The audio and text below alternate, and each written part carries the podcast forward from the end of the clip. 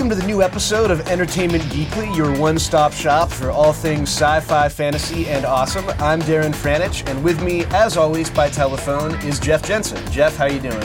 I am doing well today, Darren. How are you?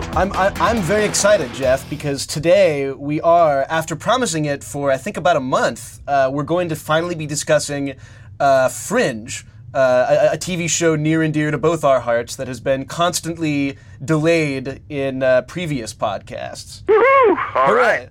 Let's just dive right in. The season 4 finale just aired. I kind of tried to bullet point here everything that happened. A lot to go through. William Bell returned as this season's sort of surprise big bad. It was revealed that he had plans to rebuild the universe in his own image, sort of playing God. To stop him, Walter had to shoot Olivia in the head. She survived because I think the exact scientific explanation was Cortexophan, something, something, Cortexophan. That's correct. I had that checked out with our EW scientists. It was also revealed that she is pregnant, presumably with the daughter that we saw in the flash-forward Observerpocalypse episode a few weeks ago. Lot to digest here. Jeff, in your recap, you said that you enjoyed the finale, but you also said it wasn't quite the equal of previous finales. Well, what elements didn't quite measure up for you, or what were you expecting that you didn't really get from the episode? Well, the big thing that I kind of didn't get from the episode was some kind of summary statement that said something about the defining science fiction premise of the year, which was this timeline reboot. 1 year ago in the season finale of Fringe, in the season 3 finale, we saw Peter's consciousness in the present ostensibly kind of like shoot forward in time to 2025, and the world wasn't really going very well, but he and Olivia were relatively happy, and some stuff kind of happened. But what we saw there in the future of 2025, which was that the over here world was suffering from the same sort of like reality eroding problems of the over there world. And so when Peter's consciousness from the present came back to his body here in the Fringe present, he came up with this idea. And this idea was he's going to bring the warring Fringe teams on either of both worlds together and make the two Walters solve the problem of saving their respective worlds. But just as that happened, Peter disappears from all of a sudden, and we discover in the season 4 premiere that what happened is that Peter got kind of like scrubbed from history, completely erased, which caused this sort of timeline reboot. And so we dealt with whole new versions of characters, a relatively kind of new history. And this was sort of the big idea of the season, this fundamental mystery of how did that happen? Why did that happen? Like, are these people basically the same people that we've always known? How are they different? Can they get back to being who they were? Should they get back to being who they were? Just why? Why were we given this whole deal? And the show had a lot of fun, or tried to have a lot of fun, with that premise all season long. And it had some really cool, interesting turns. I love the whole bit of business where Olivia starts to remember her original recipe self, her original timeline self, and now she has to make a choice. Which Olivia does she want to be? Does she want to keep her alternative timeline self, or does she want to allow her old memories to sort of return? Those were really cool stories that way.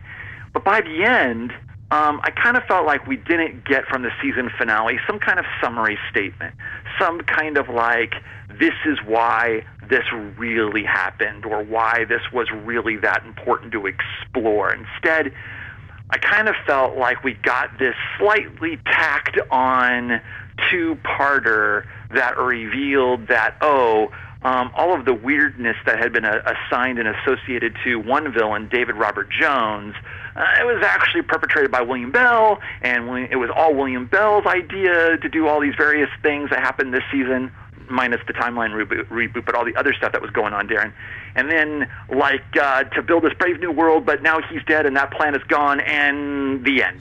Yeah, you know, it's funny, thinking about David Robert Jones, I loved, in your recap of that episode, you had that great line about, you know, here's a character who was so good in season one and then died off in a way that was very, very strange and didn't really seem to pay off the character. Then it happened again, and it's sort of this question of, you know, is this character, is this his recurrent destiny to always be a squandered asset? Like, you know, to come on so strong. And obviously Jared Harris is such a good actor and such an interesting sort of malevolent force. And twice now in the show's history, he's sort of just, I mean, he's literally just sort of wimped out in this sort of like ball of light in a way. I kind of tend to agree. It feels a little bit, it almost seems to me as if they were so excited to get back Leonard Nimoy and moreover so excited by this notion of, you know, bringing him back as a much more evil version of William Bell than we'd seen before, that almost seemed to dominate the season finale to the detriment of really paying off any of those plot lines from the season. My other big issue with the whole reboot as a notion is that, you know, I think you're right to say that it is so interesting, and there are so many interesting conceits that sort of flew out of it, and especially this notion of, you know, which life does Olivia want to choose. But I kind of feel like they almost tried to sweep it under the rug in the latter part of the season. I mean, you know, you imagine here's Peter, a guy who is literally living in a world that doesn't know that he existed, and everything about his past has been totally erased. And, you know, once he sort of got back in with his father, and once he sort of, you know, once he and Olivia got back together, it kind of seemed like he was just like, all right, like, I guess I'll live here now. I mean, you'd think there would have been just a little bit more of a reaction than to sort of feel a little bit sad and then feel totally satisfied with this new universe. Yeah, I mean, I will have to say that, like, I liked the reboot premise more than a lot of other fans and critics did. I recognize the fundamental weakness and danger of this premise, which a lot of people focused on, which is if you're going to give us it's the season 6 sideways world of Lost problem, which is you're going to introduce whole new versions of characters that we think we know and love, but really they're fundamentally different people. But the audience is trading off of our familiarity with them and the obviously the physical resemblance to feel something for them, to connect with them, to actually be interested in this story. And we're going to devote significant screen time to these new versions of these characters. And there's part of the audience that kind of goes, no, I don't want to make that. I'm invested in these people that I spent many seasons with. I want to continue their story. I don't want to deal with new formulations of people. I kind of felt robbed. And I understand that mentality, like you can't connect with these people. And there seem to be some fans and some critics who just so locked into that idea that they could never, ever entertain the creative premise of the season or have any fun with it. It's just that they made this choice to sort of lock into this sort of negative, like, no, like, this is a violation. These are not the people that I've spent 3 years with. I reject this totally, and I never had that problem, Darren. Yeah. And I was willing to go along with it.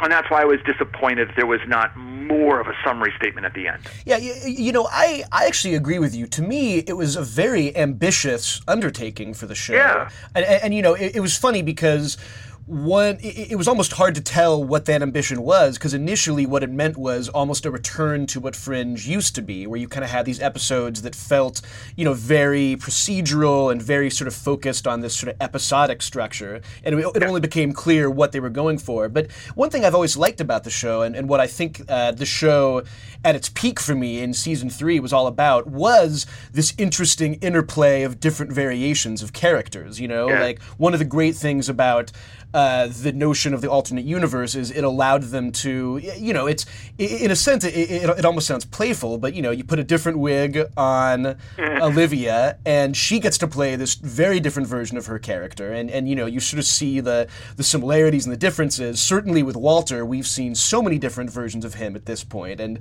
you know, I almost want to say that part of the joy of the show is always seeing how they have this really firm sense of a few key defining traits about their characters, and how those traits might play out in different situations. Yeah. I think it's fair to say that we have a very similar view of this season. It had a lot going for it. Certainly, I think there were a couple episodes that were real standouts, but it did feel like, compared to season 3, where I think the conceit was very strong and they had a very clear sense of where they were going with it, this time around it did feel a little bit, almost as if, at a certain point it almost felt as if this was a way to maybe tread water a little bit, because it feels to me as if now we're really kind of going towards an end game with this whole notion of the observers basically staging this sort of timeline attack on the present day. You know, a thought has occurred to me in the course of our conversation, and two thoughts actually, and so I want to return to the whole idea of the alternate timeline in a second. But the first thought that I had, and now I'm fumbling for my words, and I apologize. Two huge thoughts. I'm getting very excited, Jeff. Okay. The first thought I had was, it makes me wonder if about halfway through the season or three-quarters of the way through the season, the Fringe team thought, you know what, like, if we were able to come back for one more season, what story are we going to tell? And maybe they hadn't thought of that. Maybe they didn't know. Maybe the network and the studio wanted to know. And it was in the context of that perhaps they brainstormed the episode Letters of Transit, which I think that you and I agree was kind of fantastic, the flash-forward episode that talked about sort of like the invasion of the observers. And I think that it made me wonder, it kind of feels like as soon as they played that card and they showed what that episode was, they showed us that episode, and there are sirens. Oh. The Fringe people are after me. But, like, you know, they locked into this idea for a story for the final season. And then it was kind of like, okay, that works. Now let's just go full guns blazing. Let's do everything that we need to do to be in position to tell that story. And that kind of resulted in the final 3 or 4 episodes of the season, where I kind of felt like it was just purge, wrap up, put the show in position to kind of like deal, to set us up for that story. And part of that was just not dealing with the reboot in any substantial fashion. It was just about putting the ship on course and in position to sort of deal with that story. I think that's, you know, I think that that's such an interesting idea, because you even have this weird sense of haste where there's one episode devoted to what feels like the end of the alternate universe plotline, yeah, which you would certainly expect would have gotten a little bit more pageantry, or just more sort of a narrative arc leading up to that. And then you kind of have in the finale this hastily put together, oh, so here's where the animal people came in, and here's what Jones was up to, and here's, you're right, and it does sort of feel like those episodes you get in some serialized TV shows where, you know, the chess pieces are all being aligned and the big moves aren't going to happen until next season, probably. Yeah, and I just think that that's not what we were expecting. I mean, I think that we were expecting that the story was building to something, not necessarily all of a sudden treading in water, as you say, and then kind of like pointing the story ship in the direction it wants to be for its final season. And look, all the things that we're complaining about right now, and harping on things like not kind of dealing in a more substantial fashion with the reboot idea here at the end, maybe those things are being saved for next season, and I definitely look forward to it. But to kind of focus on some of the positives, like I do think that, like, one of the things I really kind of loved about this season, I feel like it was really consistent with the previous 3 seasons of storytelling, was that just this ongoing issue of identity and what makes us who we are, you know, like what gives us identity? Are we spiritual creatures? Is it all in our minds? Are we the product of our memories? Are we all biology? And then, like, I gotta give a credit to Fringe with this, for one thing, which is that this season was definitely not playing it safe, you know, like in season 4, here, you know, here's a show that, like many other shows, could probably just get by with our warm, affectionate regard for the characters. We know who they are, we know their relationships, we know their quirks, we really sort of enjoy them for who they are. And, you know, like, and the show could skate by, but instead it kind of like really shakes things up, shakes up the relational paradigms, you know, like, and uses this premise to tell news stories about the whole issue of just identity and what makes us human and how we even know we're human. And even though we didn't get the big wrap-up at the end, I keep on harping on individually along the way. I thought we got some great stories. I love the serial killer that steals people's memories with antifreeze. You know, like, I thought that was a great story. You know, and then the episode the title is escaping me, but the one where they go to the small town and and they get trapped in the small town in that sort of like spatial time loop, and then you find out that David Robert Jones is trying to collide the two universes there. Yeah, that episode in particular for me, and I mean this is a huge compliment, it sort of felt like an old X-Files episode in some ways. You know, there was that great sort of like, you know, you kind of just have them going to this, you know, every person small town, and then strange, terrible things start happening there.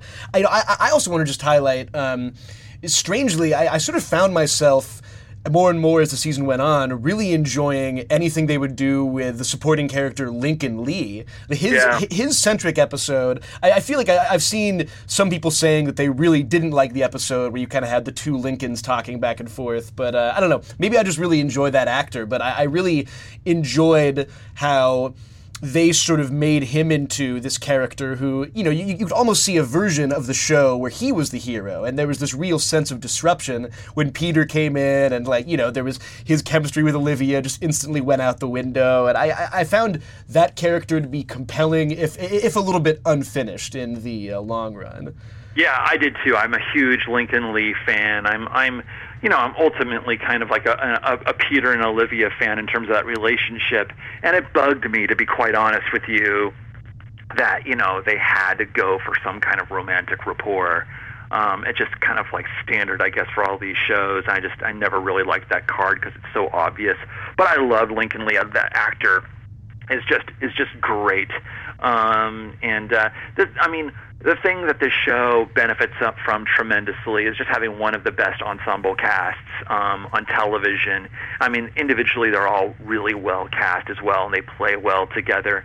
And usually when I get episodes that focus on, like, the supporting cast, the obligatory, you know, Astrid-level character episode, or the obligatory, you know, like, you know... Broyles! Let's focus on Broyles' family life this week. You know, initially, whenever I get episodes like this, and I always thought about this about 30-something, too. I was a huge 30-something fan. Just to, like, go back to a show 30 years in the past. Like, sorry about this, but you know, when shows do that, where they deviate from the main cast, the main stars, the people you love, you kind of feel like, oh, did the stars need some time off? Like, did they have to go film a movie someplace? Like, or conversely, you know, is there kind of just like a Post-it note up in the writer's room where it's like, you know, reminder, make sure to do Broyles episode sometime this season. And then, you know, finally it gets down to, you know, February, and they're like, all right, guys, really quick, like, we need to have some sort of subplot for Broyles in here. Like it's some kind of contractual obligation, like an actor's life. But when Fringe does it, I don't mind at all, and I think those actors always rise to the occasion. I love the Astrid-centric episode this year when the over there Astrid came over to speak to the over here Astrid because her father had passed, and like she was just kind of like scrambled and didn't know how to make sense of that loss, and so she went to seek out answers from the one person that might be the most like her. And to find out that, you know, they might have been too different, but that was just a lovely episode, and that actress rocked it. So, you know, the quote unquote split screen acting, which I believe is not real traditional split screen acting, but whatever device, whatever special effects that they do on that show to facilitate actors acting opposite against themselves. This is the new standard for me. Like that effect throughout the whole season, the Olivias acting opposite against each other. The one moment in Worlds Apart where the Walters sat down in the bridge and had that moment together. Like, it is so compelling.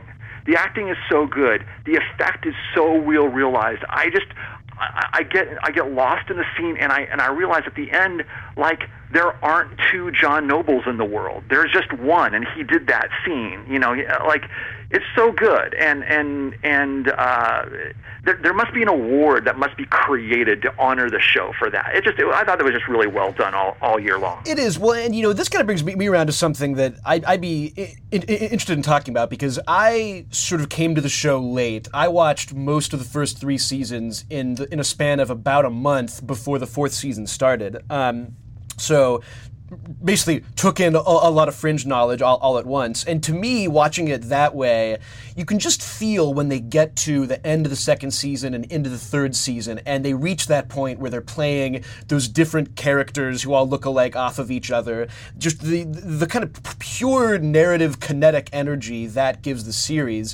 When you watch it all at once, it's just so stark. I mean, it almost feels as if, you know, the writers and everyone involved was suddenly like, okay, we know what we're doing now, and we're really excited about this. This is why I'm really concerned is the wrong word, because I think the writers for the show obviously are so intelligent, and I think they have a really good sense of how they want to carry the show forward into its final season.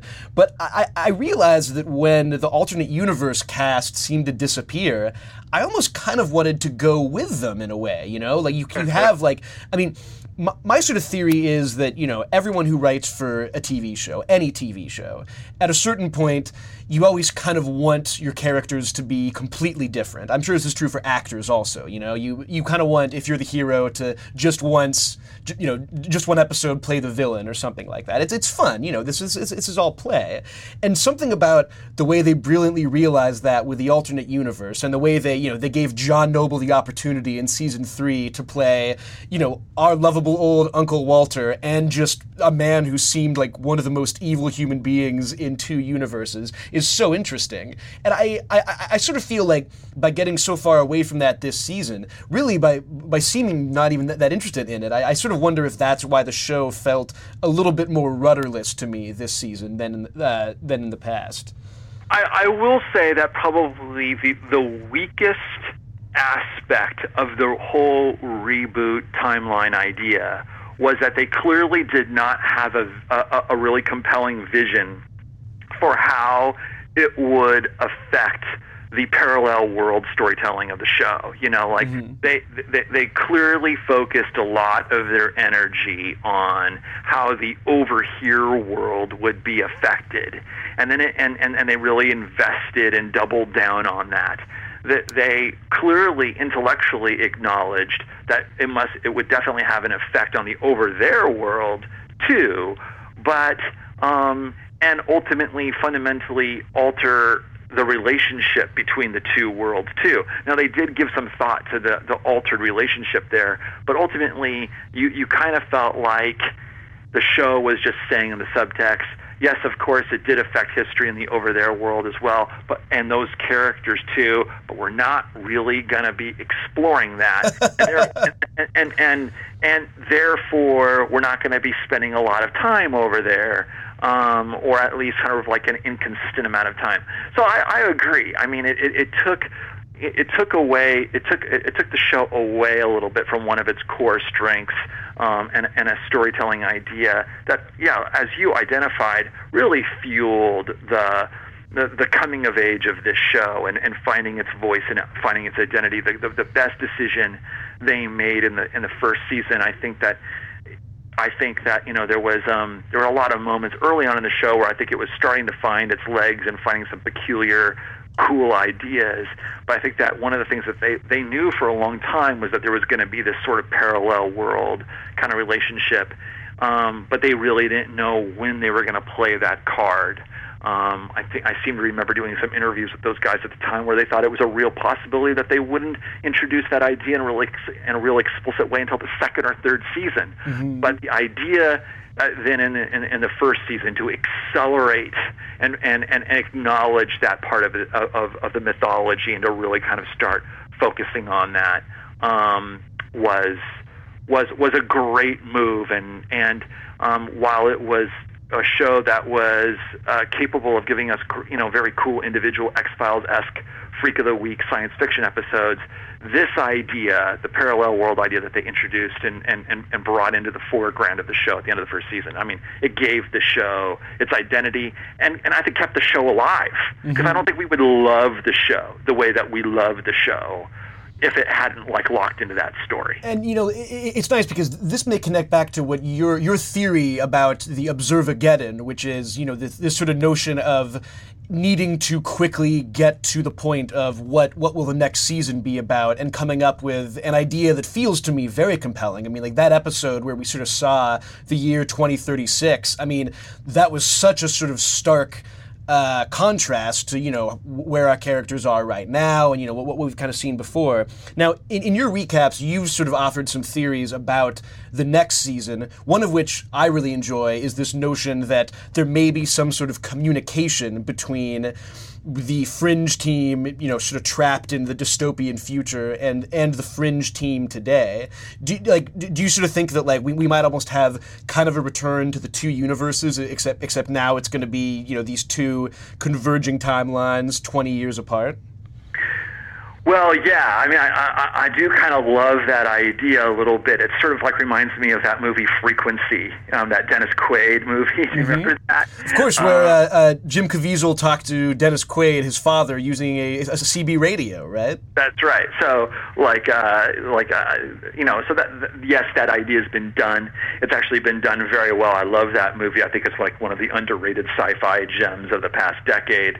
But they could definitely do that. I think it would be an interesting storytelling challenge for the show, where you kind of have two different kind of stories being told, and a potentially also very expensive production. And I kind of wonder, a show that is barely hanging on like Fringe and coming back for 13 episodes, like how much money they have to basically do a story that's set half of it in, like, you know, a science fiction dystopia, and then the present. Well, and just to quickly speak on that, if they never do another scene involving a helicopter, I will be very, very satisfied. There was a like a 5-minute long sequence of them in the world's least convincing green screen helicopter in the season finale, where I was just like, guys, you could have just jumped right to the ship, and I would have accepted it. Right. Right. But I do think though, Darren, that the most, at least from this vantage point, and it's all about execution, so I'm open to being wrong. But from this standpoint, right now, the most satisfying version of the show that I can think of in season 5 is one that is largely rooted in the present, that involves our characters. I mean, if the show is coming back in the fall of 2012, so it's largely set in the now, or maybe slightly later with, you know, I don't know if Olivia's going to be pregnant or she's going to have the baby, but you have, like, the characters in the now dealing with information that clearly is being supplied by, you know, September about the fact that, you know, his kind are coming and they're going to invade. And now that they're going to be doing something, they're going to be involved in a story unfolding here in the present to sort of avert that future. And if there can be sort of flashes to the future in which we see kind of like their future selves, like fighting that fight too, or sending them information in the past, that's cool. But I think that to satisfy us, we need to be here in the present, and it needs to be largely set in the present. And I do think that they have to go back to the over there world. I do suspect that, you know, closing down the bridge, shutting off access to the over there world, sets up a wonderful dramatic moment for the next season in which they have to find a way to reopen that portal and get over there in order to get some help for whatever kind of final battle that looms. You know what I mean? Absolutely. I mean, and listen, I agree, mainly because I am the founding member of the Lincoln Lee fan club, so I am a huge fan of trying to get back over to that alternate universe and seeing what's going on with all of them next season. It is sort of, I mean, at a certain point, I feel like we've ragged a lot on some of the show's maybe missteps this season, but here's a show where, like, the conclusion of it may involve time travel and alternate universes and, you know, these really just sort of fantastical you know, these very cosmic science fiction notions. I am just so excited to see what they do with those last 13 episodes. You know, I feel like this is a show that has taken so many chances over the course of its run time, and you know, taking chances when it, you know, has consistently never really had that big of an audience, which is impressive in and of itself. So yeah. I sort of feel like, you know, if their plan is to have an entire episode just of the observers sitting around drinking Tabasco, I think I would be on board with that for next season. Yeah. One quick thing, Darren, which is that you kind of mentioned something, and I kind of did it too in this conversation, which is that we kind of apologize for being hard on the show. Yeah. And I think we do that for a couple reasons. One of which is that this fan base, which many of them may be listening to right now, like is a very, very sensitive fan base. They're very passionate about the show, and they've lived now for at least 2 seasons, if not 3, living on the edge of wanting to know whether or not this show's ever going to come back in the next season, you know. And so so when you get these obsessively loved cult properties and ones that are very, very fragile, you get this sense of like, you know, if you just say anything negative, oh my gosh, like it just starts, people get scared because they don't know, I don't know why, they get very defensive on behalf of the show.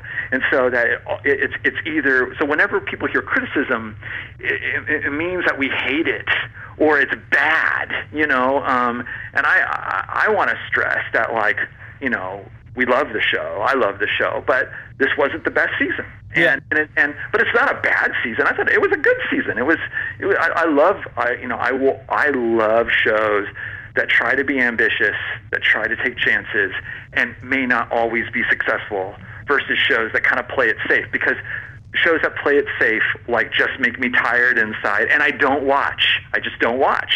You mm-hmm. know, so. No, I think I think you're exactly right, Jeff. I think that when you're a fan of something that, especially with television, where it's sort of perpetually this notion of, you know, is it on the bubble? Is it going to get canceled?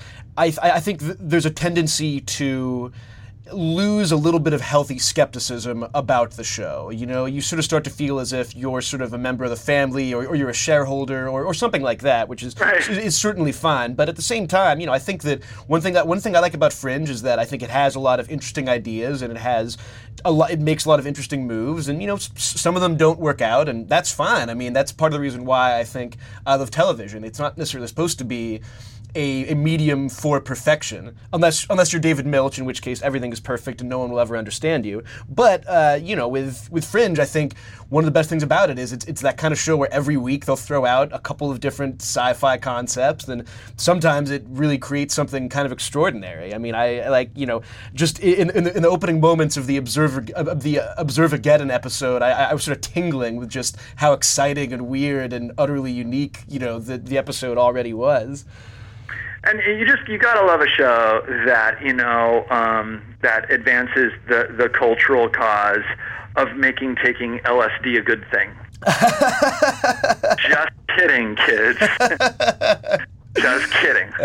Fringe and Mad Men are just kind of like, you know, at the forefront this year of, like, you know, hooray for LSD. There's a lot of pro LSD stuff going on television now. Hot trend. Hot trend. Don't tell the parents. Television Council. Exactly. Well, Jeff, I think we could talk about Fringe forever, but I think we've just about reached the end of our episode for the week. Do you have any final thoughts about where Fringe has been or where it will go? Like you and like everyone else, I'm really looking forward to the final season. And my big hope is, you know, 12 episodes, 12, 13 episodes. I forget how many we're dealing with now, but, like, I like that number for this show. That's a tight, focused number. It's not a little, it's not a lot, but it's the kind of sort of like, my hope is that we get classic Fringe, that we get their best game. That even though we're clearly heading toward a big mythic sweep story, that there are ways to tell really cool episodes of the week, because I think that this show developed into one that was capable of doing that very, very well, and it would be good to make sure that we get a number of those in that final set of episodes. But for the writers to be in a position to say, okay, we got these 12, let's focus all our creative energies and just rock this, because and be as wild and radical and cool and emotional definitely as possible. I like what they're set up for. I'll be sad to see it go, but I'm excited for what these 12 could be. I am too. I'm getting what you were saying just then was really giving me kind of goosebumps, Jeff. Listeners, good. I'm glad. Well, yeah, you often do. All right, listeners, that concludes this episode of Entertainment Geekly. Join us again next week. And in the meantime, if you have any thoughts about Fringe, what we said today, if you disagree with us vehemently, please let us know in the comments. You can also tweet at us at EW Darren Franich and EW Doc Jensen. I'm Darren Franich. And I'm Jeff Jensen. Thanks for listening, everybody.